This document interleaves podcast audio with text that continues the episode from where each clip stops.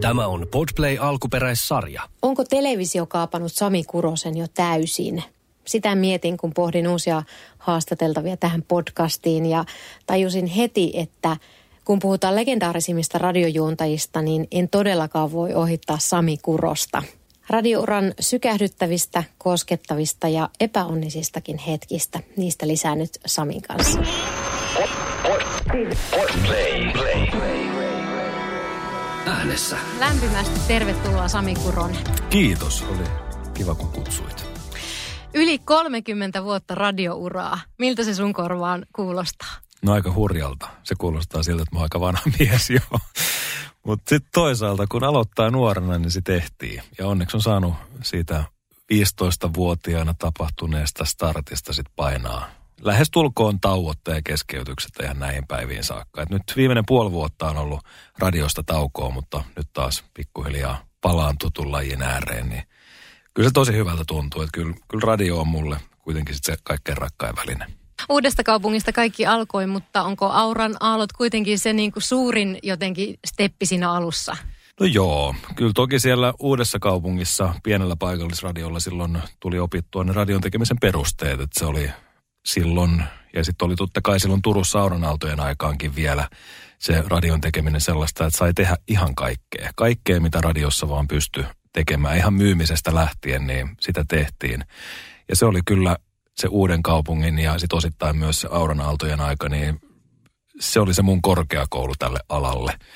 Ja on kyllä tosi kiitollinen siitä, että sain silloin tehdä niin monipuolisesti kaikkea, että nyt pystyy vähän katsoa aina tilanteita molemmin puolin pöytää, että ymmärtää niin kuin myyjien näkökulman ja sitten ymmärtää myös sit sen sisällön tekijän näkökulman, niin mä uskon, että se on auttanut kyllä semmoisessa kokonaiskuvan luomisessa aika paljon.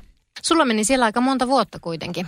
Turussa meni semmoinen kymmenkunta vuotta, että silloin tosiaan 15-vuotiaan sieltä uudesta kaupungista aloittelin. Siinä meni, hittoko enää vuosissa pysy enää mukana, mutta reilu viisi vuotta.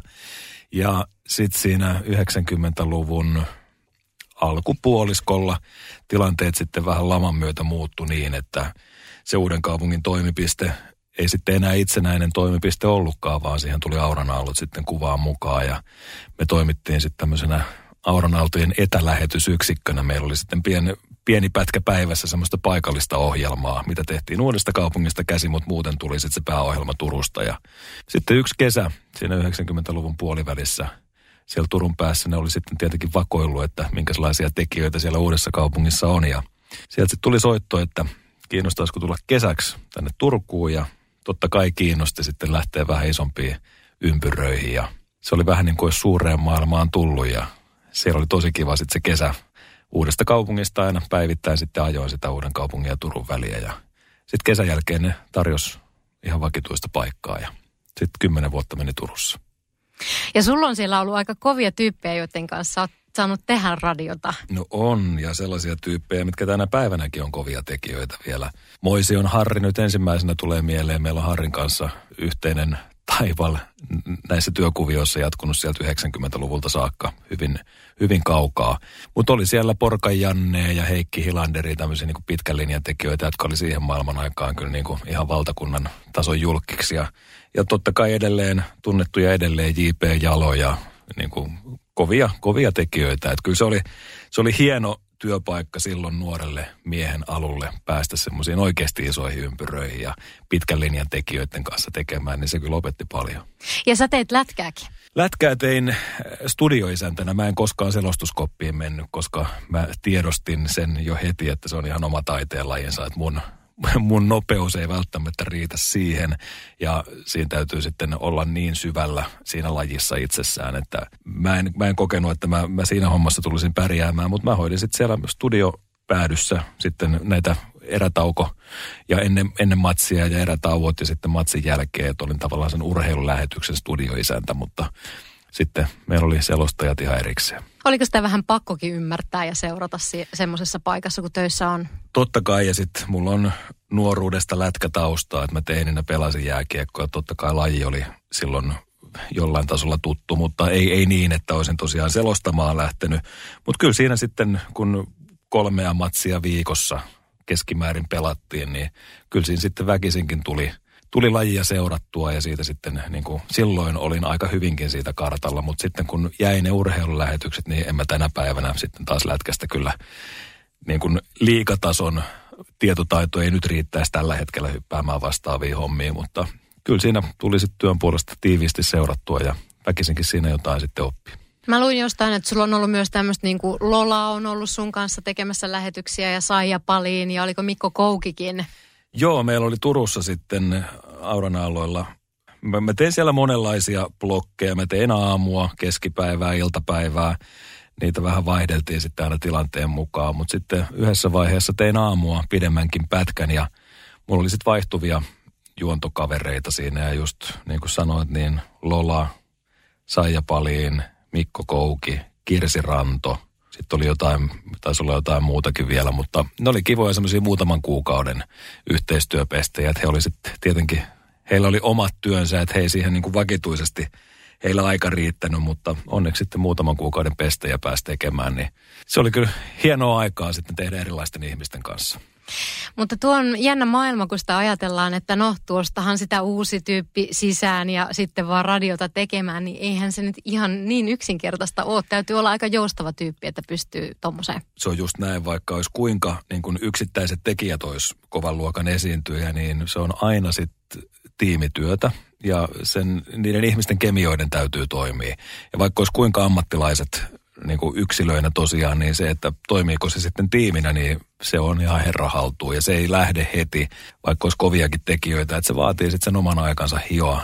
Mikä tahansa radion aamushow, niin se ei ole viikkojen eikä välttämättä muuka, muutaman kuukaudenkaan juttu, vaan puhutaan parhaassa tapauksessa vuoden puolentoista työ rupeamasta ennen kuin se alkaa se timantti hioutua sellaiseksi, kun se parhaimmillaan voi, voi hioutua. Et siinä täytyy tuntea se toinen ihminen, toisen tavat, toisen rytmi, huumorin taju, kaikki tällaiset, että niiden opettelussa menee aikaa. Et kyllä hyvä aamu, tiimi ja mikä tahansa on se iltapäivätiimi, mutta radiotiimi, niin sen hioutuminen vie aikaa. Ja kolme kuukautta oli näissä tapauksissa auttamatta liian lyhyt. Että varmaan jos oltaisiin tehty jokaisen kanssa vaikka vuosi puolitoista, niin siitä olisi tullut oikeasti parempi kombo. Mutta kyllä me hyviä lähetyksiä mielestäni silloinkin pystyttiin tekemään. Tietylle tasolle totta kai ammattilaisten kanssa pääsee heti, mutta se, että saa siitä kaikki parhaat tehot irti, niin se vie aikaa. Pystyykö se itse vaikuttaa siihen, että kuka tuli kaveriksi? Joo, kyllä mä hyvin pitkälti, että mulla on ollut siinä mielessä aina – mä itse tykkään siitä, että on hyvin vapaat kädet. Että mulla on hyvin harvoin mun radiouralla ollut tuottajia mun lähetyksissä mukana. Että mä oon lähestulkoon, no muutamaa poikkeusta lukuun ottamatta, mutta hyvin pitkälti aina myös itse tuottanut ne ohjelmat. Että on saanut vapauksia miettiä, että minkälainen, totta kai ollaan niin kuin ohjelmajohdon kanssa käyty niin kuin pääraamit läpi, mutta sitten niiden raamien sisällä niin on ollut aikamoiset vapaudet sitten tehdä ihan oman näköistä ohjelmaa. Ja kyllä silloin Turkuvuosinakin, niin kyllä mä itse ne vieraat silloin päätin ja olin heihin yhteydessä ja tavallaan rakensin ne yhdistelmät silloin itse. Onko se kaivannut tuottajaa? No kun on aina tehnyt itse ja on tottunut tavallaan siihen toimintamalliin, niin kyllä mulla oli alkuun silloin, muistan Suomipopilla, tuli sitten ensimmäistä kertaa tuottaja siihen kuvaan mukaan, niin kyllä mulla oli paljon, mun piti pitkään totutella siihen ajatukseen, että mun ei tarvitse tehdä kaikkea itse, että mä voin pyytää apua ja sitten joku voi niin kuin sopia vieras niin kuin buukkaukset tehdä mun puolesta tai tuoda vähän aiheita siihen lähetykseen, niin en mä tiedä, onko mä täysin tottunut siihen vieläkään. Että tuommoisissa käytännön asioissa mä tykkään, että on, on sitten niitä apukäsiä. Ja varsinkin tänä päivänä, kun on paljon sitten sen lähetyksen ulkopuolista tekemistä, että on niiden parhaiden palojen koostamista tonne podcast-maailmaan ja sellaista duunia, että jos sellaisia saa apukäsiä, niin niistä mä oon kyllä tosi kiitollinen. Mutta kyllä mä tykkään pitää edelleen ne langat omissa käsissä ja sitten hyvin pitkälti, tai niin pitkälti kun pystyy ja aika riittää, niin tehdä sen suunnittelutyön itse. Niin, että sä oot tämmöinen tosi toiminnan mies. No joo, mihin sitä pantteripilkuista, miten se menee, että jos on sen yhden tavan tehdä joskus opetellut, niin sillä mennään. Mm. Tota, noista Turku-vuosista ja, ja vierailevista juontajista, niin jäikö sieltä jotain muistoja mieleen, miten he pärjäsivät? Tosi hyvin.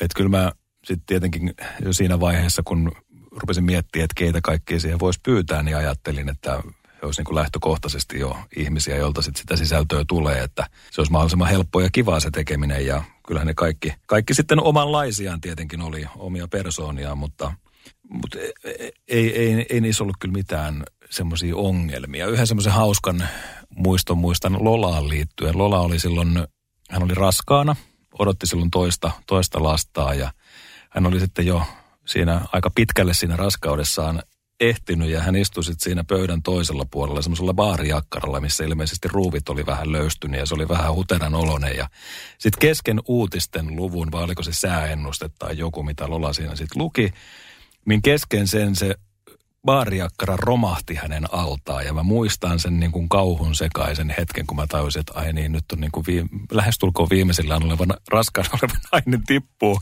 pöydän toiselta puolelta baarijakkaralta alas, että toivottavasti nyt ei käynyt mitään. No ei siinä mitään, hän sieltä sitten naurun remakalla nousi takaisin kehiin ja homma jatkuu, mutta siinä hetken aikaa sydän jätti muutaman lyönnin lyömättä, että mitäs tässä nyt suorassa lähetyksessä.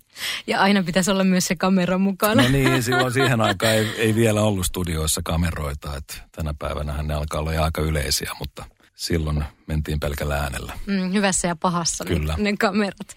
Tota, onko nyt näin, että sä pidät edelleenkin Suomen ennätystä hallussasi pisimmästä talk show tota, tämmöisestä maratonista? No se riippuu vähän siitä, miten sen asian haluaa tulkita, mutta yksin tehdyn ö, radio talk show ennätystä taidan pitää edelleen. Että noin Yle Xn Veijarit, Viki ja Köpihän on tehnyt näitä maratonlähetyksiä ja pidempiä, yli 50 tunnin lähetyksiä, mutta he on tehneet ne kaksin. Et tota, ja on muutama muukin porukka tuossa tehnyt noita pitkiä lähetyksiä, mutta mun tietoon ei ole tullut, että kukaan olisi yksin tehnyt 50 tuntia. Et se tuli silloin muistaakseni 2004, kun se taisi olla Turussa. Mä en muista edes mihin se liittyi. Tuli vaan semmoinen ajatus, että jotain erilaista mä haluan tehdä. Ja sitten tuli mieleen, että no Timote ja Mikkonen oli silloin vähän aikaa sitä ennen tehnyt telkkarissa muistaakseni 24 tunnin lähetyksiä, joku tämmöinen superpitkä. Niin siitä sitten mietin, että voisiko radiossa tehdä jonkun vastaavan. Sitten ajattelin ensin sitä 24 tuntia. Mä no se kuulostaa tosi lyhyeltä, että pää, ei, ei ehkä se. No mitäs kaksi vuorokautta, 48. No se ei ole tasaluku, että pistää siihen vielä kaksi tuntia päälle. Ja sitten tuli ajatus siitä 50 tunnista. Ja sitten mietin, että jos se talk show nimellä menee, niin sieltä täytyy olla myös vieraita ja mikä olisi sitten luontevampaa, kuin pyytää joka tunnille oma vierasia sen valmistelu vei aika paljon aikaa. Että sitten ensinnäkin niiden vieraiden puukkaaminen ja aikatauluttaminen ja niille kysymysten tekeminen ja miettiminen, niin siinä se oli kyllä useamman viikon projekti. Mutta ikimuistoinen, ehdottomasti yksi ikimuistoisimpia projekteja radiouralla. No siinä sai jo vähän miettiä, että ketä, ketä tänne haalitaan tänne studioon. Joo, ja sitten kun oltiin vielä paikallistasolla ja Turussa tehtiin sitä äh, lähetystä, niin se tietenkin sitten vähän myös rajoitti sitä, että nyt vastaavan tekeminen pääkaupunkiseudulla olisi ehkä vähän helpompaa, kuin sitten siitä vieraslaarista enemmän niin kuin valinnanvaraa. Mutta silloin piti mennä aika pitkälti kuitenkin niillä paikallisilla nimillä, kuitenkin sitten sellaisilla nimillä, jotka on, olisi radion kuuntelijoille edes jollain tavalla tuttuja ja mielenkiintoisia, niin kyllä siinä oikeastaan sitten niin kuin kaikki mahdolliset ja vähän mahdottomatkin sitten käytiin läpi ja ihan mielenkiintoinen kattaus. Kyllä mulla oli Juhani Tammisesta lähtien siellä niin kuin mielenkiintoisia nimiä. Kuka tuli yöllä? No yöllä oli sitten vaikea saada, no mä toi, y- yksi vieras oli esimerkiksi mun broidi, hän teki siihen aikaan musiikkia, oli bänditouhuja, niin mä sillä perustelin sen, että hän saisi olla siellä niinku yön pikkutunneilla. Sitten siellä oli Poskiparran Pete, mentalisti. Eli kaikki kaverit. Joo, suurin piirtein kaikki kaverit. Ja oli siellä sitten joku virkavallan edustaja, joka sitten teki yöllä töitä, niin tämän tyyppisiä vieraita. Ja sitten mä taktisesti sinne viimeiselle kymmenelle tunnille yritin sitten buukata sellaisia mä tiesin, että siinä kohtaa on varmaan väsymys jo aikamoinen, eikä välttämättä sitten se oma puheen tuotanto ole enää sillä tasolla kuin normaalisti, niin sitten mä yritin miettiä sinne viimeiselle kymmenelle tunnille sellaisia ihmisiä, joilta tulee, tulee ja tulee puhetta. Ja muun muassa Juhani Tamminen oli yksi näistä ja silloinen kansanedustaja Marjukka Karttunen, jotka oli kovia puhumaan. Niin kyllä mä muistan, että se Tamikin taisi mennä sillä tavalla, että olisinko mä kolme tai neljä kysymystä sen tunnin aikana esittänyt ja sitten hän vaan puhuu. ja mä, mä, sitten vaan kuuntelin, että mä pääsin sitten vähän helpommaan. Muistaakseni mikä sun fiilis oli sen jälkeen, kun se oli loppu? No, se, mä, semmoisia niin hämäriä muistikuvia mulla on siitä, mutta Niinhän sitä sanotaan, että sitten kun ihminen on hereillä pitkiä aikoja, niin se vastaa tietynlaista humalatasoa, että vuorokausi per promille. Että kyllä se olotila oli vähän niin kuin mä olisin jossain kahden puolen, kolmen promille humalassa. Että sellainen niin kuin tosi sekava. Se oli sunnuntai, ei kun lauantai kello 14, kun se lähetys loppui. Mä aloitin sen torstaina puolelta päiviä, lauantaina kello 14 loppu. Se oli kevättä. Pelattiin jääkiekon MM-kisoja silloin, en muista missä maassa, mutta mä muistan, että silloin samana päivänä oli Suomi-USA-ottelu. Se oli alkuilla ottelu muistaakseni kello 17. Ja mä ajattelin silloin, kun mä pääsin kahdelta studiosta, mun silloinen tyttöystävä tuli mut hakemaan, koska mä ollut ajokunnossa, niin hän haki mut kotiin ja mä ajattelin, että mä niin kuin vielä sinnittelen hereillä niin, että mä näen sen Suomi-USA-matsin ja menen sen jälkeen nukkumaan, että mä saan jotenkin rytmistä kiinni. No, se jäi sitten kauniiksi ajatukseksi. Hän oli sitten pistänyt saunan päälle. Mä menin sitten niin kuin lähetyksen jälkeen saunaan ja otin, mä kerkesin juomaan puolikkaan pullon olutta ja sitten mä nukahdin sohvalle. Sitten oli jossain kohtaa herättänyt ja mä olin mennyt sänkyyn, mutta se tuli 16 tuntia unta putkeen, että sitä Suomi-USA-peliä en silloin nähnyt, mutta sain sitten pitkät unet ja sitten kohtalaisen hyvin taas rytmistäkin. Otitko yhtään olutta lähetyksen aikana? Ei siinä para, parane sellaisia hommia lähteä. Että kyllä se oli sitten energiajuomaa ja kahvia. Ja sitten säännöllistä syömistä ja ruokailua sillä tavalla, että pysyy se energiataso suurin piirtein tasaisena. Niin ensimmäinen yö meni hyvin, sitten se seuraava päiväkin. Se jälkimmäinen yö ja varsinkin se jälkimmäisen yön ne aamuyön tunnit oli kaikkein pahimpia. Silloin jostain kolmesta sinne kuuteen seitsemään, niin silloin silloin oli kyllä tekemistä, että sai pidettyä silmät auki. Mä oon kuullut myös, että tota, Auran aaltojen aikaan siellä järjestettiin mm, riehakkaita vappujuhlia. Niin oli. Ne oli perinteikkäät juhlat ja ne oli aina siellä toimitiloissa. Valkoinen talo siinä Aurajoen rannalla oli Auran aaltojen se pää, pääpaikka monta monta vuotta ja siellä niitä aloiteltiin ja sitten siirryttiin siihen keskustaan, siihen Turun torin läheisyyteen ja siellä ne sitten jatku. Siellä oli vähän pienemmät tilat, mutta – se oli semmoinen turkulaisille radion asiakkaille ja Turku, Turun silmää tekeville semmoinen perinteinen vapun startti. Et ne alkoi siinä puolen päivän jälkeen ja sitten lähetystä tehtiin sen samaan aikaan ja sitten studiossa ramppas monenlaista vierasta ja oli sitten vähän väkijuomaa ja naposteltavaa ja livemusaa ja kaikkea sellaista. Et ne oli kyllä tosi kivoja semmoisia iltapäivän vappustartteja. Siitä sitten eri porokoilla lähdettiin milloin minnekin sitten viettää vappuaattoiltaa. Oliko siihen aikaan tapana, että se oli se radio se paikka, missä saatettiin viettää vähän pikkutunneille asti aikaa ja, ja jatkoja? No ehkä joskus. Joskus näinkin saattoi käydä, mutta eipä siellä nyt sen kummemmin mitään bileitä järjestetty. Että kyllä ne oli sitten jotain tämmöisiä niin kuin firman, firman virallisia juhlia, jos siellä joskus juhlittiin, ettei sinne niin kuin omia jatkoja menty pitää.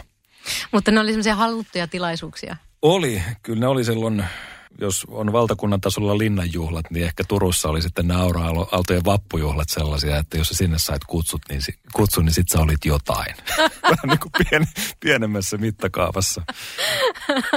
No sitten. Niin, mutta hauskoja muistoja ja kiitos näiden vappujuhlien, niin mä yllättävän hyvin muistan erilaisia, että minkälainen sää on ollut vappuna, koska se oli, siellä oli sitten kuitenkin oltiin aina kelien sattuessa niin oltiin ulkona ja kyllä siellä monenlaista niin kuin räntäsateesta ihan helteisiin vappuihin on vietetty.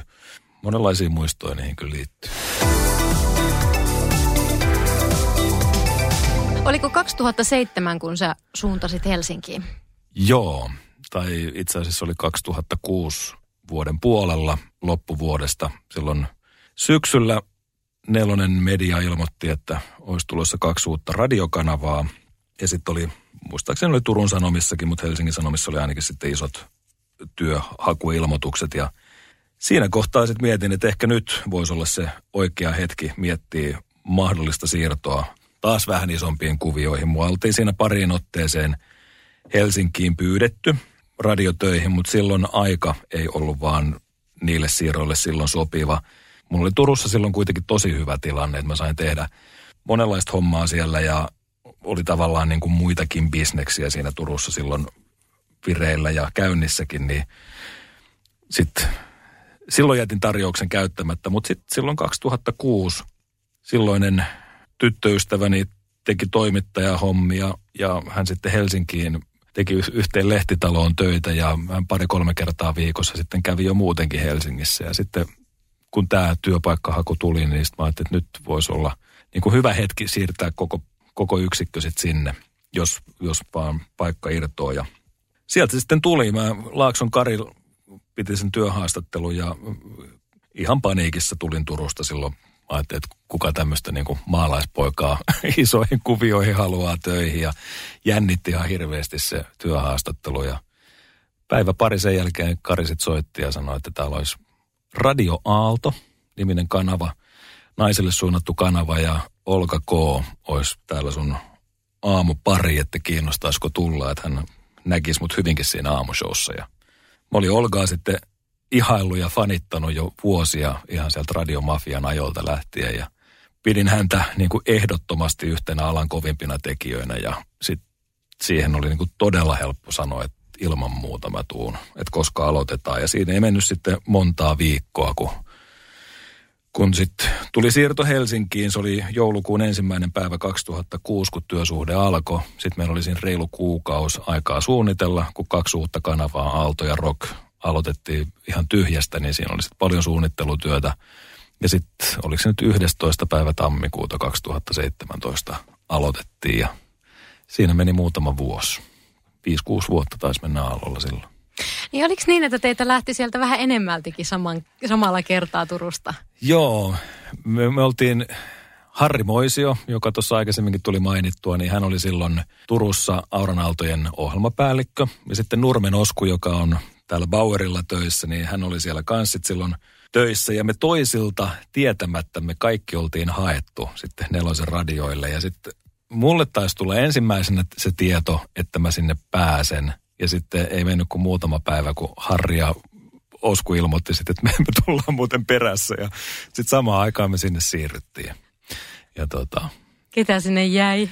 No, kyllä meiltä suurin piirtein puolet ohjelman tekijöistä sitten lähti, että aika pieneksähän se Auronaaltojen toimitus oli sitten niistä huippuvuosista jo siihen mennessä kutistunut ja paikallistasolla sitten tietenkin se elintila kävi koko ajan radiokanavilla ahtaamaksi, niin tota, sitten siinä kohtaa ajattelin, että nyt on ehkä hyvä hetki se siirto tehdä, jos paikka vaan aukeaa ja onneksi näin kävi ja meistä, meidän työkaveruus sitten Osku ja Harrin kanssa jatkuu, vaikka paikka vaihtuu. No Olka K. ja, ja sitä seurannut elämä, niin miltä se siirto alkoi tuntumaan? No hyvältä. Totta kai se oli sitten taas, taas iso steppi eteenpäin niin isompiin kuvioihin, vaikka Aalto nyt ei kuuluvuusalueelta ihan valtakunnan kanava ollut, mutta puolivaltakunnallinen ja sitä kautta sitten tietenkin tunnettuus alkoi pikkuhiljaa kasvamaan ja aika nopeasti sitten jo seuraavana vuonna tarjottiin neloselta sitten jo TV-töitä. Suomen unelmien poikamiestä lähdettiin tekemään ja en ollut siis se poikamies, vaan olin juontaja. Sitä tehtiin pari kautta ja sitten se alkoi tosi monipuolisesti kyllä sitten nelonen, nelonen median sisällä sitten se toimenkuva siinä sitten kehittymään, että oli sopivasti telkkari ja radio ja ollut oikeastaan siitä hetkestä lähtien, että ollut kyllä aivan ihanteellinen tilanne. Mikä fiilis sulla on siitä, että mikä on ollut niin kuin jotenkin paras periodi? No kun kaikissa on omat hyvät puolensa. Että totta kai se uuden kaupungin ne ensimmäiset vuodet oli opettelua radion tekemistä varten. Auranaalot oli ehkä sitten se tietyllä tavalla, että jos uusi kaupunki oli alaaste, Auranaalot oli sitten yläaste, jossa sit se tekeminen tietyllä tavalla vakiintui ja opit kasvo. Ja ehkä tämä sitten tämä Helsingin pää on ollut sit sitä yl- lukio yliopiston vaihetta, että sitten on, on tavallaan, niin koko aika ollaan menty eteenpäin ja sitten tämä alahan on muuttunut tämän 30 vuoden aikana paljon. Et silloin kun aloittiin, niin silloin se oli vaan sitä radion tekemistä ja vaan sitä ohjelmaa. Ja nyt tänä päivänä, kun on sosiaaliset mediat ja podcastit ja liikkuvat kuvat ja tämä on niin, niin paljon laajempaa tämä tekeminen tänä päivänä, niin jokainen vaihe on opettanut sitten kyllä ja laajentanut sitä omaa osaamista kyllä hienolla tavalla. Että kyllä tässä koko ajan oppii ja edelleenkin. Oliko se sulle merkityksellistä millään tavalla, että sit sä siirryit Aallolta Suomipopille vai kävikö se ihan vaan käden käänteessä?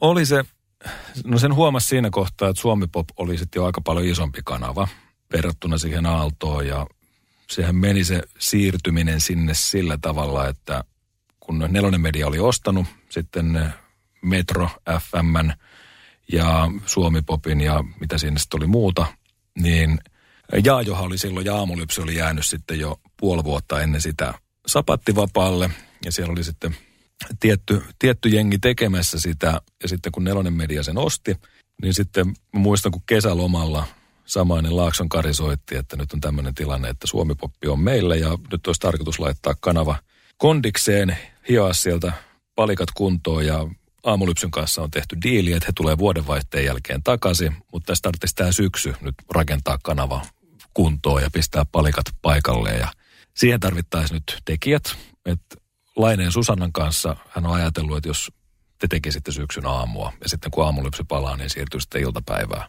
No siihen oli helppo sanoa sitten joo. Että vaikka me tykkäsin aallolla olla ja meillä oli hyvä jengi siellä, mutta sitten sit oli kuitenkin muutama vuosi mennyt ja sitten tuli vaan luonnollisesti se tilanne itsellekin, että ehkä tämä voisi vähän piristää tekemistä, jos vähän uusia haasteita tulisi.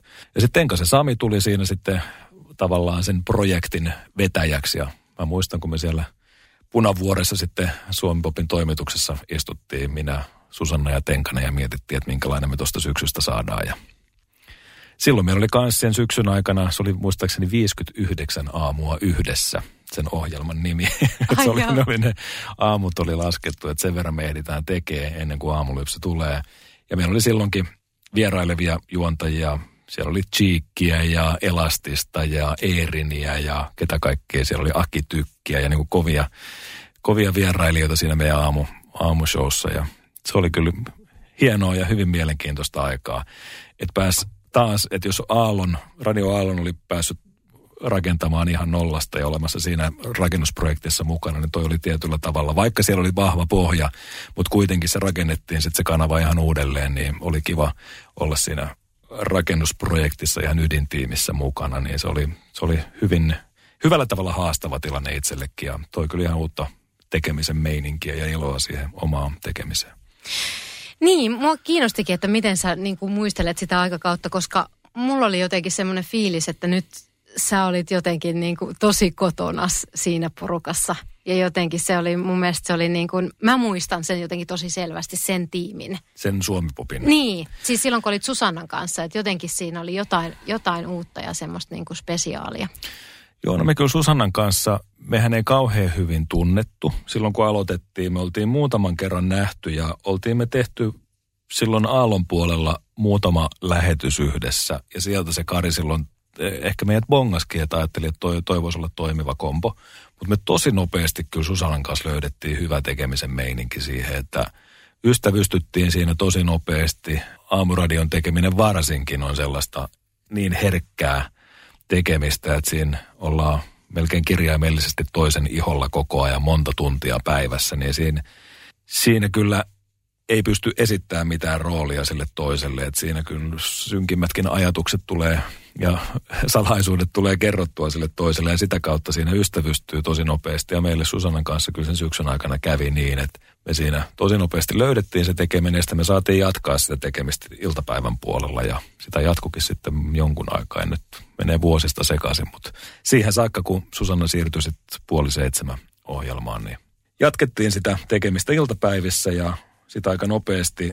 Aleksandrova Jenni oli meillä sitten tuottajana viimeisen puolen vuoden ajan siinä meidän iltapäivässä. Ja sitten kun Susanna kertoi, että hän siirtyy nyt telkkarin puolelle, mietittiin hetken aikaa, että mistä nyt sitten Susannan seuraa. Ja sitten aika nopeasti tajuttiin, että hei Jenni. Et Jennihän oli tehnyt Radiorokin korporaatiossa jo lähetystä pidemmän aikaa ja oltiin siinä opittu jo tuntemaan, niin se oli luonteva vaihtoehto ja ratkaisu sitten Susannan seuraajalle. Ja Jennin kanssa tehtiin kanssa monta vuotta. Onko ollut koskaan mietinnässä, että olisi miesjuontopari? Tietysti nuo kanavat on semmoisia, että ne on niinku mm. aika tommosia naiskuuntelijapainotteisia, mutta tota... En mä ole sitä kyllä to, tolleen miettinyt. Että olihan mulla Koukin Mikko silloin. Niin, silloin aikanaan. Silloin aikanaan ja mikä siinä, varmaan se miehen kanssa sujuisi ihan samalla tavalla, mutta kyllä se jotenkin sitten se perinteinen mies-naisasetelma, vaikka nyt tänä päivänä ei ehkä noita sukupuoli rooleja samalla tavalla mieti kuin joskus ennen, niin ehkä sen sitten kuitenkin se tietynlainen dynamiikka syntyy sitten helpommin miehen ja naisen välille. Että sitten se helposti menee sitten, jos on kaksi miestä studiossa, niin sitten tiettyyn suuntaan se keskustelu. Niin sitten kun siinä on tasapainottavat tekijät, niin sitten se voi olla kuulijallekin mielekkäämpää niin, että siellä on sitten vähän erilaisia näkemyksiä. Kun ollaan studiossa niin paljon, vietetään aikaa, kuinka helposti juontajapariin ihastuu? No en mä ole kyllä romanttisessa mielessä ihastunut yhteenkään juontajapariin. Mä oon kyllä tosi monen kanssa ystävystynyt ja nyt Susanna ja varsinkin Jenni nyt tässä viime vuosina, kun tehtiin monta vuotta, niin ollaan ystävystytty tosi hyvin. Että kyllä Jenni on tänä päivänä mulle yksi mun rakkaimpia ja parhaimpia ystäviä ja hän tietää musta varmaan enemmän kuin kukaan muu. Et monta vuotta, kun vietät sen kahdeksan tuntia päivässä, viitenä päivänä viikossa toisen kanssa, niin se väkisinkin tiedät siitä toisesta kaiken, mitä, mitä on mahdollista. Et enemmän se juontaja parin kanssa viettää aikaa kotona kuin vaikkapa tyttöystävän tai vaimon kanssa.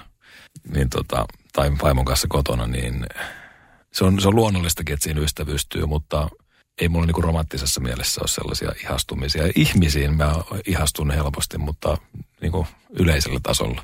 Niin puhumattakaan kaikista niistä vieraista, joita siellä käy, niin, niin nehän on semmoisia, niin. ne tuo sen oman karismansa ja niin kuin, no just näin. Tiedätkö, ammattitaitonsa. Ja, ja onhan tämä ihana työ. On. Siis niin kuin monin tavoin tästä tapaa niin mielettömiä persoonia, että se on yksi parhaita puolia tässä työssä. Siitä tulikin mieleen, että pitäisi laittaa tuttu juttu showhun näitä juontopareja. Se olisi ihan hyvä idea. Eikö? Se olisi tosi hyvä idea. Vitsi, että nyt joku mm. uusi formaatti. Joo, joo. Tästä koppi. Mä, mä voin lähteä Timo Koivusanoksi sinne. Susa, Susannahan siellä valmiina jo on, niin me voitaisiin Susannan kanssa tehdä tämmöinen radio edition. Ehdottomasti. Mikä sua studiossa ennen kaikkea siinä studiotyössä niin sytyttää? No, kyllä se radiossa ylipäätään se yksi motivoivimmista asioista on se, että se on tosi nopea väline. Siinä pääsee tosi lähelle ihmistä ja sitten siinä pystyy sitten, riippuen tietenkin vähän show luonteesta, mutta sitten ottamaan niitä kuulijoita myös mukaan. Että kyllä mä oon sitten kuitenkin aika tämmöinen vanhan liiton tekijä, että semmoinen perinteinen radio-ohjelman tekeminen kyllä sytyttää mua edelleen. Mä rakastan keskusteluja ihmisten kanssa, haastattelutilanteita, kun pääsee erilaisten ihmisten tarinoita käymään läpi ja ottamaan niistä selvää. Se on ehdottomasti yksi parhaita asioita tässä tekemisessä ja en mä tiedä, niitä on niin paljon. Tämä on niin, niin kokonaisvaltaisesti kyllä kivaa työtä, että ei tässä muuten varmaan yli 30 vuotta olisi jaksanut näitä tehdä. Ja edelleen tänä päivänäkin on kiva aina lähteä töihin. Mä varmaan yhden käden sormilla pystyn laskemaan ne päivät, kun on vituttanut lähteä töihin. Ja ne ei ole liittynyt välttämättä siihen työhön sitten kuitenkaan lopulta, vaan johonkin muihin asioihin. Ja vaikka on ollut kuinka sekava elämäntilanne niin kuin siviilipuolella itsellä, niin työpaikka on ollut sitten aina semmoinen turvasatama, että sinne kun aina menee, niin sitten pystyy murheet ainakin hetkeksi unohtamaan. Että sitten se imasee kyllä aika hyvin mukana. Sullakin oli jossain vaiheessa tosi paljon niitä studiovieraita, mm. niin tuleeko mieleen jotain semmoisia erityisen hyviä keskusteluita, että nyt päästiin syville ja hyville leveleille? Voi voi. No mulla ei nyt mitään yksittäistä tuu mieleen, mutta kyllä aina sitten sellaiset hetket, kun huomaa, että se haastateltava vaikkapa liikuttuu ja murtuu, niin ne on sitten merkkejä siitä, että nyt ollaan päästy pinnan alle. Ja hyvin usein on kuullut, olen sitten tehnyt sitä haastattelua yksin tai Jennin kanssa tai Susannan kanssa. Meillä oli kuitenkin aina mahdollisuus niiden vieraiden kanssa keskustella lähetyksessä vähän syvemmin kuin vaan se viisi minuuttia, mitä kuuluu. Et meillä oli sitten yleensä aina tunti, totta kai siinä soitettiin biisejä välissä, mutta siinä ehti kuitenkin mennä sitten vähän syvemmälle. Niin hyvin usein muistan, että vieras haastattelun päätteeksi ennen kuin lähti pois, niin että oho, tulipas kerrottua sellaisia asioita, mitä en ole aikaisemmin kertonut, niin se on oikeastaan parasta palautetta, mitä tekijänä voi saada.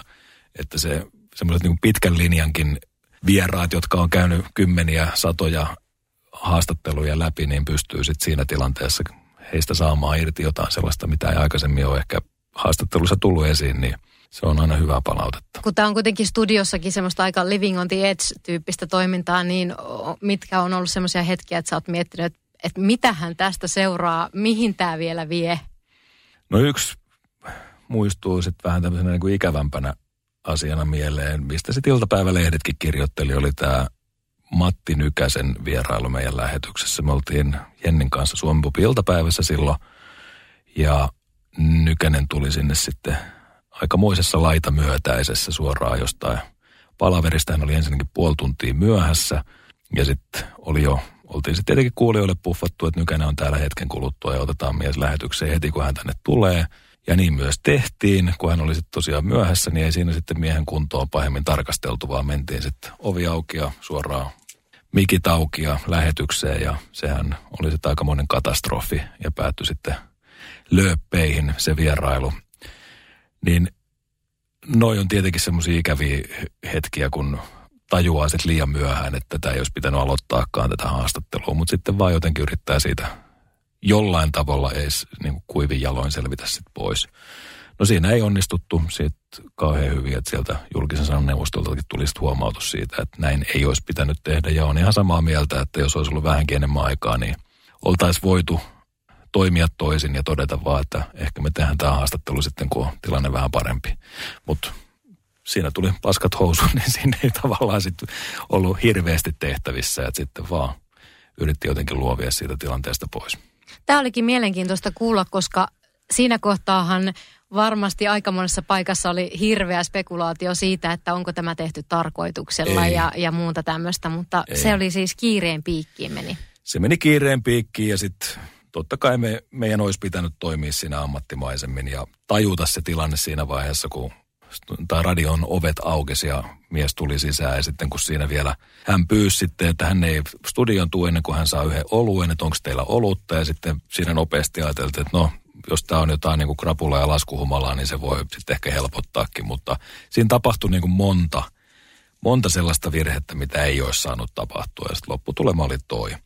Se oli ikävä, mutta sitten Matille rauha hänen sielulleen ja pisteet täytyy kyllä antaa, että hän sitten muutamia kuukausia myöhemmin otti puhelimen käteen, soitti ja oli pahoillaan siitä, että mitä kävi. Ja hän tuli sitten uudelleen vieraaksi ja sitten saatiin asia onneksi sovittua, että sitten suorassa lähetyksessä tehtiin aselepo ja ei siinä sitten mitään.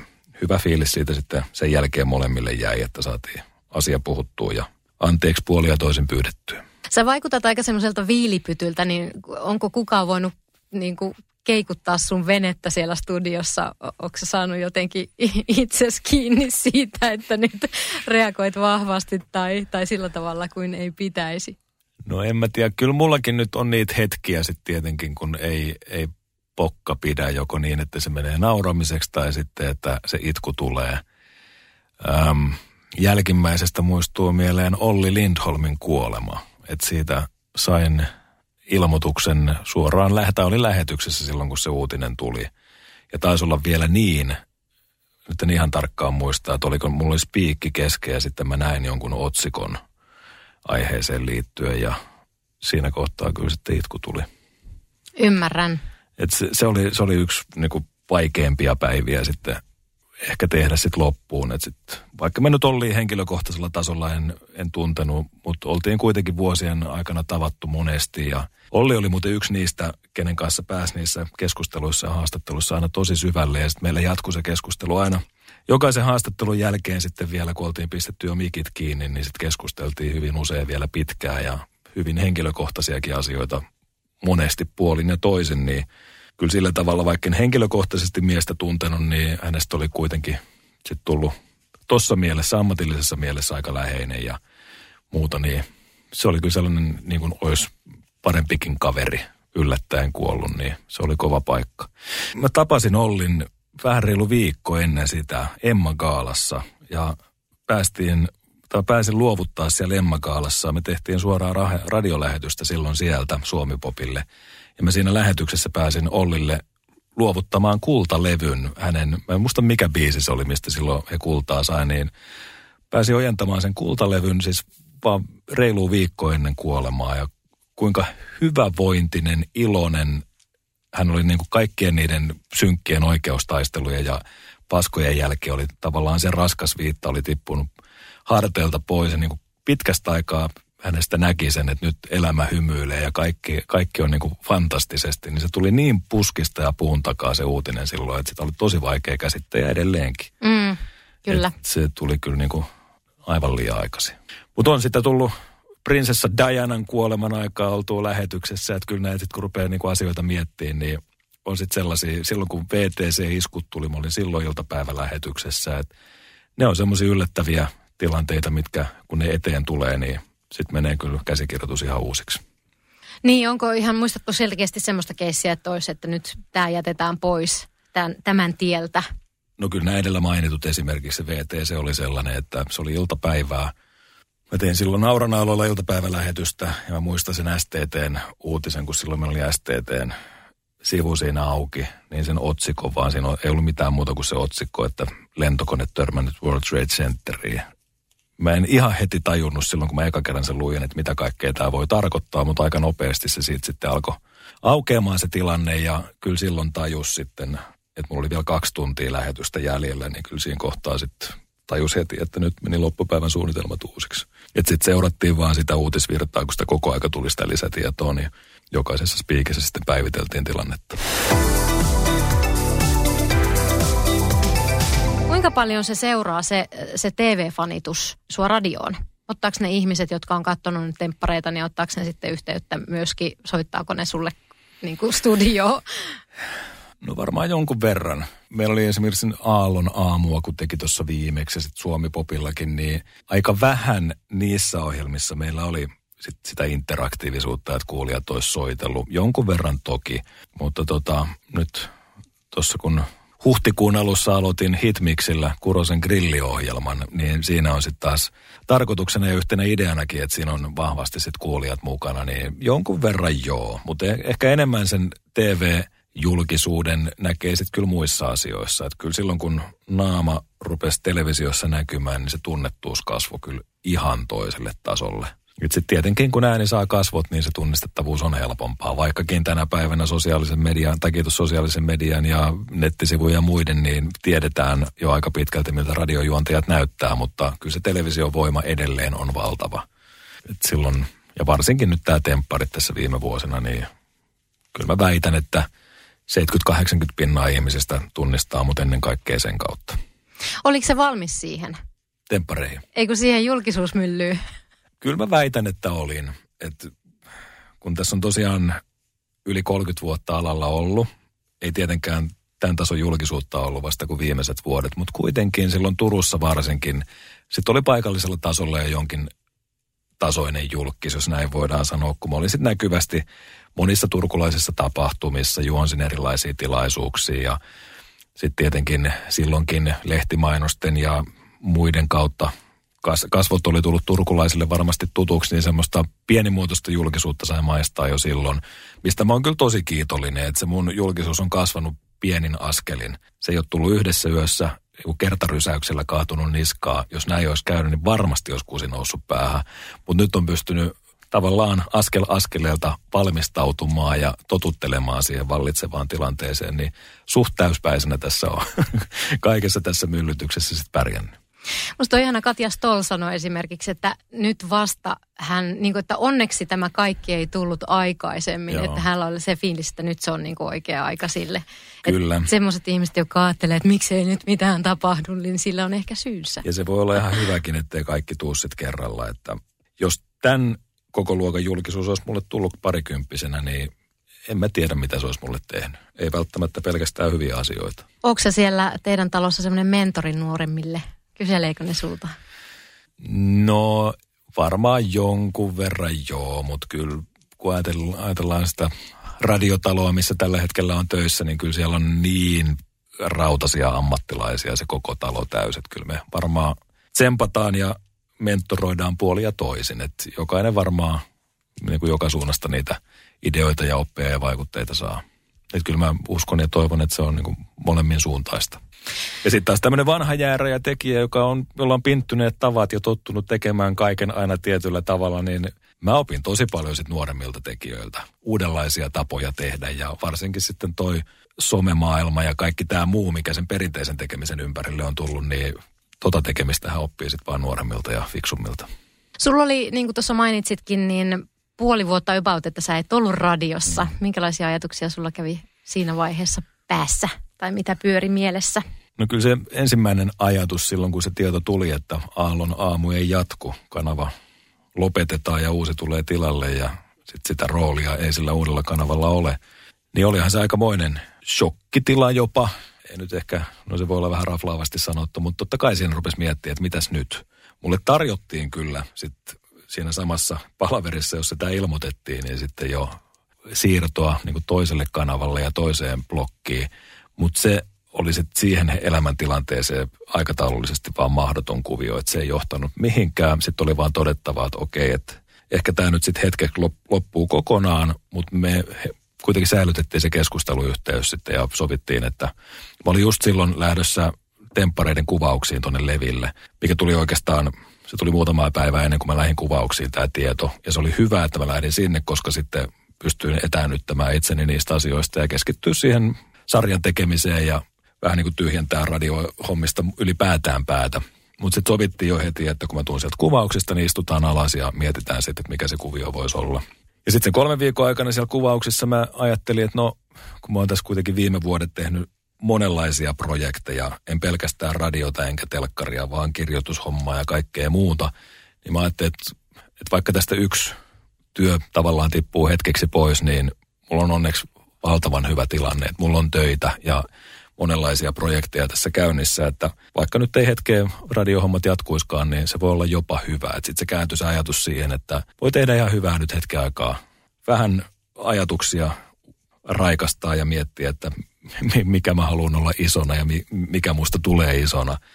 Niin tota, kyllä siinä sitten aika nopeasti onneksi sitten se uudenlainen arki lähti rullaamaan, mutta sitten samaan aikaan me kuitenkin pidettiin sitä keskusteluyhteyttä yllä sinne pomoportaaseen ja todettiin, että ei tässä ole mikään kiire, että katsotaan rauhassa, että sitten kun tulee molempia osapuolia tyydyttävä ratkaisu eteen, niin sitten sit ruvetaan toimimaan. Ja sitten tuli tämä Hitmixin perjantai-iltapäivä.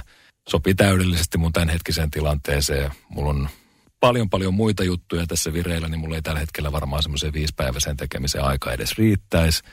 Niin nyt yksi päivä viikossa se on ihan loistava. Uusi kanava, taas ihan uudenlainen into tehdä.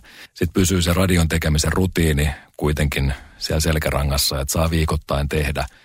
Niin tämä on ihan täydellinen tilanne näin. Et hyvä, että tämä kävi, koska vaikka se silloin se ensimmäinen ajatus, kun se tuli puun takaa se tieto, niin oli se, että mitäs helvettiä nyt. Mutta kyllä se vanha viisaus sitten, että kun joku ovi sulkeutuu, niin se avaa ihan uudenlaisia vaihtoehtoja ja kyllä mä oon nyt jälkeenpäin tosi kiitollinen, että näin kävi. Joo, ja hengittelee välillä, välillä joo, ja joo. kattelee, että mitä tulee. Pyydettiinkö sua Me Naiset radio? Ei. Et silloin, sehän oli tavallaan niin kuin silloin, kun tämä ilmoitus mulle tuli, niin totta kai me oltiin tiedetty sitten jo pitkän aikaa, että Aalto loppuu vuoden vaihteessa ja meillä oli ajatus silloin, että okei, että se Aallon aamu sitten jatkaa me naiset radiossa sellaisenaan, mutta sitten siellä oli ajateltu asia toisin ja sitten haluttiin, kun uusi kanava alkaa, niin sitten uudistaa se tekijätiimi myös sitten, ettei tavallaan niin kuin vanhaa lämmitellä sitten vaan uuden nimen alla. Että halusi sitten kokonaisvaltaisemman uudistuksen siihen, minkä mä nyt jälkikäteen tietenkin ymmärränkin, mutta silloin tietenkin ajattelin sitä, että mitä se hemmettiä, että tässä ollaan niin kuin henkisesti valmistauduttu siihen, että vuoden vaihteessa se siirtyy vaan uuden otsikon ja uuden kanavan alle tämä tekeminen, mutta – mutta hyvä näin. Kyllä mä oon tosi tyytyväinen, että se kävi näin. Mutta olisitko mennyt, jos olisi kysytty? Oisin varmasti mennyt.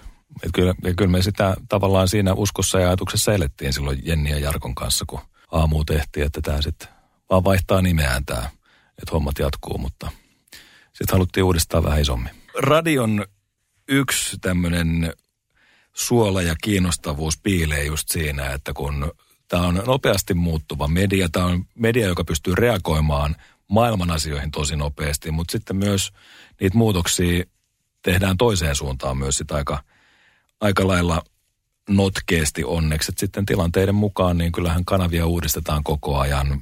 Joku tiimi lähtee pois uutta tilalle ja ihmiset vaihtelee eri kanavien välillä. Niin eihän tästä koskaan tiedä, mistä sitä itsensä löytää vaikkapa viiden vuoden päästä. Että se tekee ihan hyvää välillä vaihtaa maisemaa ja kanavaa ja ajatella asioita sitten vähän uudestaan. Onko sulla viiden vuoden suunnitelmaa? No, ei nyt mitään tarkkaa suunnitelmaa. Mä toivon, että tämä, tämän kaltainen tilanne, mikä mulla nyt on, niin jatkuisi. Mä nyt saan tehdä tosi monipuolisesti median parissa töitä. Saan kirjoittaa, sitten on noita TV-projekteja tuossa niin esiintyjänä ja nyt jonkun verran alkaa tulla tuonne tuotantopuolelle myös, sitten saa jalkaa sinne oven väliin, niin kyllä tässä on tosi monipuoliset mahdollisuudet tehdä, että kyllä mielenkiinnolla innolla odotan, mitä tulevaisuus tuo tullessaan, mutta niitä avoinna olevia ovia ja polkuja, joihin lähtee, niin niitä on onneksi tuossa muutamiakin. Mistä sä haluaisit, että sut radion tekijänä muistetaan? No, varmaan semmoisena niin kuin lämminhenkisenä, hyvänä, turvallisena tyyppinä, jolla on rauhoittava ääni ja joka saa niiden vieraiden kanssa mielenkiintoisia keskusteluja aikaiseksi, joiden parissa sitten kuulijat uskoisin, että aika moni on viihtynyt näiden vuosien aikana, mutta viihtyy vielä pitkään. Minkälaista fanipostia sä oot muuten saanut? Oku kertoo, että kosittu on ja vankilasta tulee viestiä ja, ja tämän tyyppistä, niin mites, minkälaista sulla on riippukkaa? No, kyllä aika asiallisia viestejä on, mitä mä oon saanut. Kyllä siellä treffipyyntöjä aina silloin tällöin on tietenkin tullut, mutta sitten toisaalta mä oon ollut lähestulkoon aina parisuhteessa ja se on myös julkisesti ollut käsittääkseni aika hyvin myös tiedossa, niin se on sitten ehkä hillinnyt sitä. Mutta kyllä niitä aina välillä silloin tällöin tulee treffipyyntöjä, että saisiko sua pyydettyä kahville tai lounaalle tai mitä vaan, mutta ei, ei nyt oikeastaan sen villimpää. Et se niin kuin tommosia intiimejä kuvia esimerkiksi ei ole mihinkään sähköposteihin kilahdellut juurikaan. Että kyllä aika asiallisia on ollut onneksi. Nyt fiksua jengiä. On, on. Se on kyllä hyvä. Totta kai sitten tuolla eri keskustelupalstoilla aina kun pystyy nimettömänä ja kasvottomana jonkun asian huutamaan, niin siellä sitten on varmaan ikävämpääkin palautetta, mutta kyllä se voittopuolisesti on ollut ihan hyvä. Mikä on ollut erikoisin yhteys, missä sun nimi tulee esille? Sami Kuronen no, fangruppi. On, niitä jotain sellaisiakin tuolla somessa. Ja kyllä siellä jotain feikkitilejäkin on, sit sometilejä aina silloin tällöin tulee vastaan. Ja sitten, ei ehkä radion kautta niinkään, mutta sitten pareiden kautta on tullut näitä erilaisia meemejä, joissa sitten niinku itse, itsensä löytää. Ää, varmaan tunnetuin näistä oli tämä pyykkiteline meemi, joku saattaa jostain Facebookin naisten huoneelta se taas lähtee liikkeelle, että siinä oli tämmöinen avoinna oleva pyykkiteline, joka sitten jotain naista oli, se muistutti aina se pyykkiteline minusta, kun mä levitän kädet, niin siinä oli yhtäläisyyksiä, se oli hauska. Sitten noita tulee, tai siis tämmöisiä meemejä on tullut tosi valtavasti. Ainakin mun tietoon on pari kolme tatuointia tullut, että mun kasvot on tatuoitu ihoon, niin ne on ollut vähän hämmentäviä tilanteita, että oho, et ehkä nyt nämä. Ja sitten yksi tietenkin oli ihan mieletön kunnianosoitus, oli kun Mariska teki musta biisi Vain elämää ohjelmaa. Niin se oli kyllä, se oli kyllä yllättävä yhteys, missä nimi on mainittu. Koko elämän tähtihetki. Niin, ja mä Mar- Mariskalle sanoinkin, että aina sanotaan, että jos sä pääset ristikkoon, se on kova juttu. Jos sua siteerataan tai pääset akuankkaan, se on vielä kovempi juttu mutta aika harvasta on tehty nimikko biisi vain elämäohjelmaa, että se on nyt sitten ihan next level homma. Ja vielä Mariska. No sepä. Aika niin kova. Lauluntekijä, jota arvostan suuresti, yksi valtakunnan kovimmista, niin olihan se mieletön kunnia. Terveisiä Mariskalle. Nyt kun sulla tulee Kurosen grilli, niin joko on tiedossa, että olisi nimetty sun mukaan mitään purkereita tai muuta? Ei ole tiedossa jonkun verran on tullut kyselyitä, että missä se grilli on ja niin kuin, että koska sinne pääsee.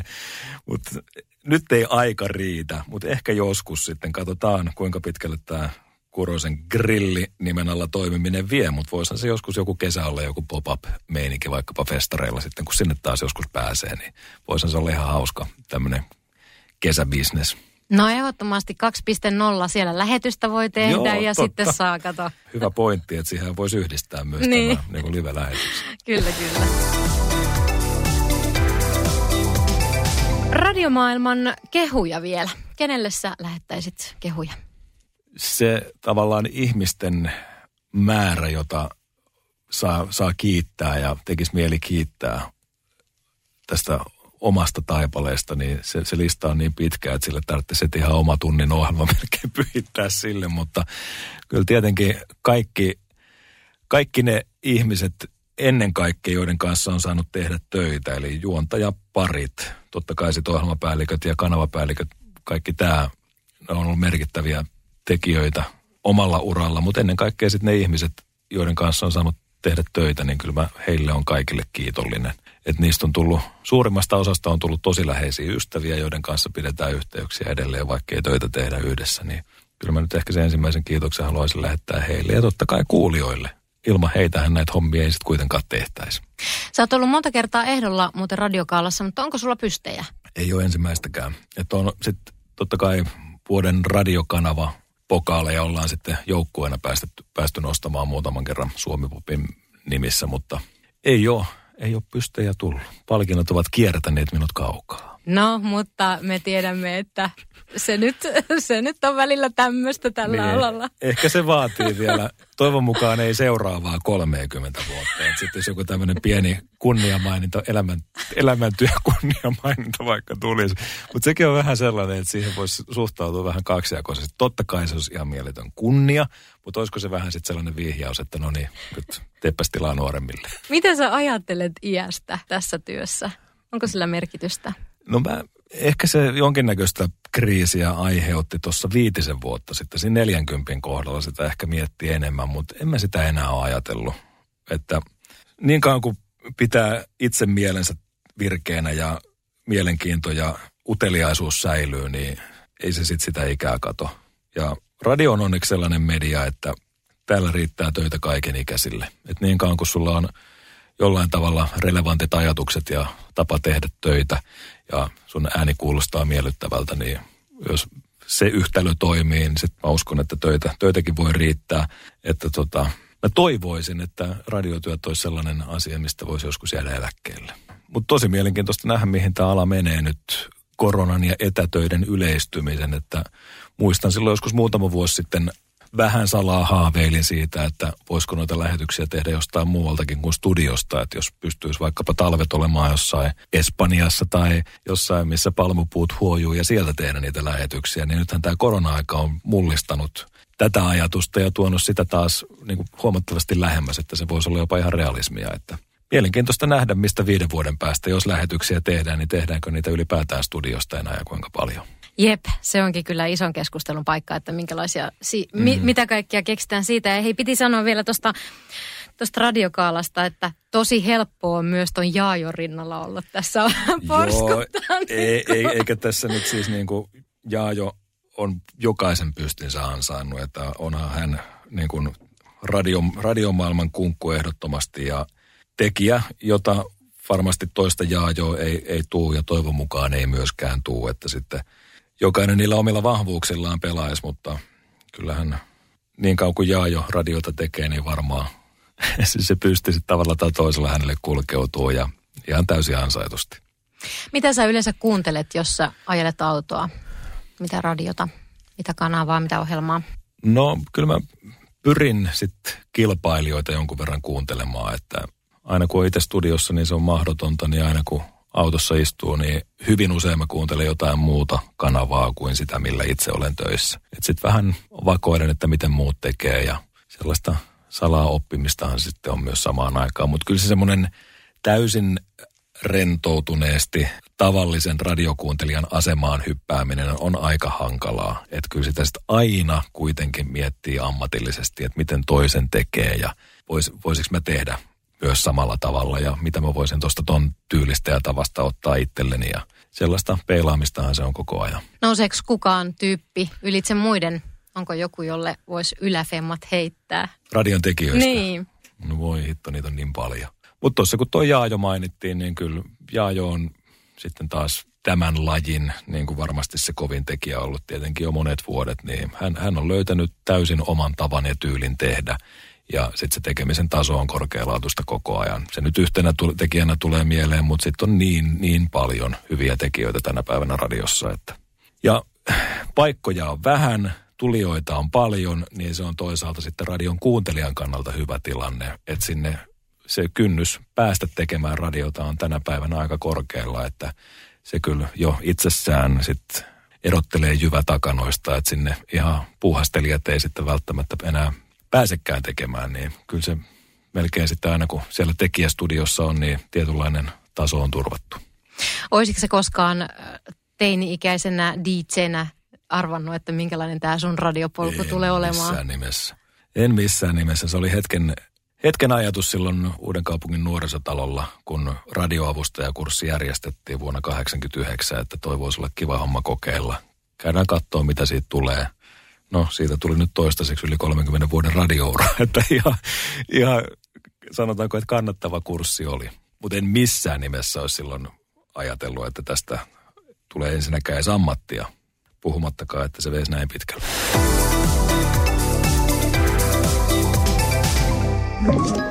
Hae Podplay-appi ja ala kuunnella täysin ilmaiseksi. Podplay, kotisi podcasteille.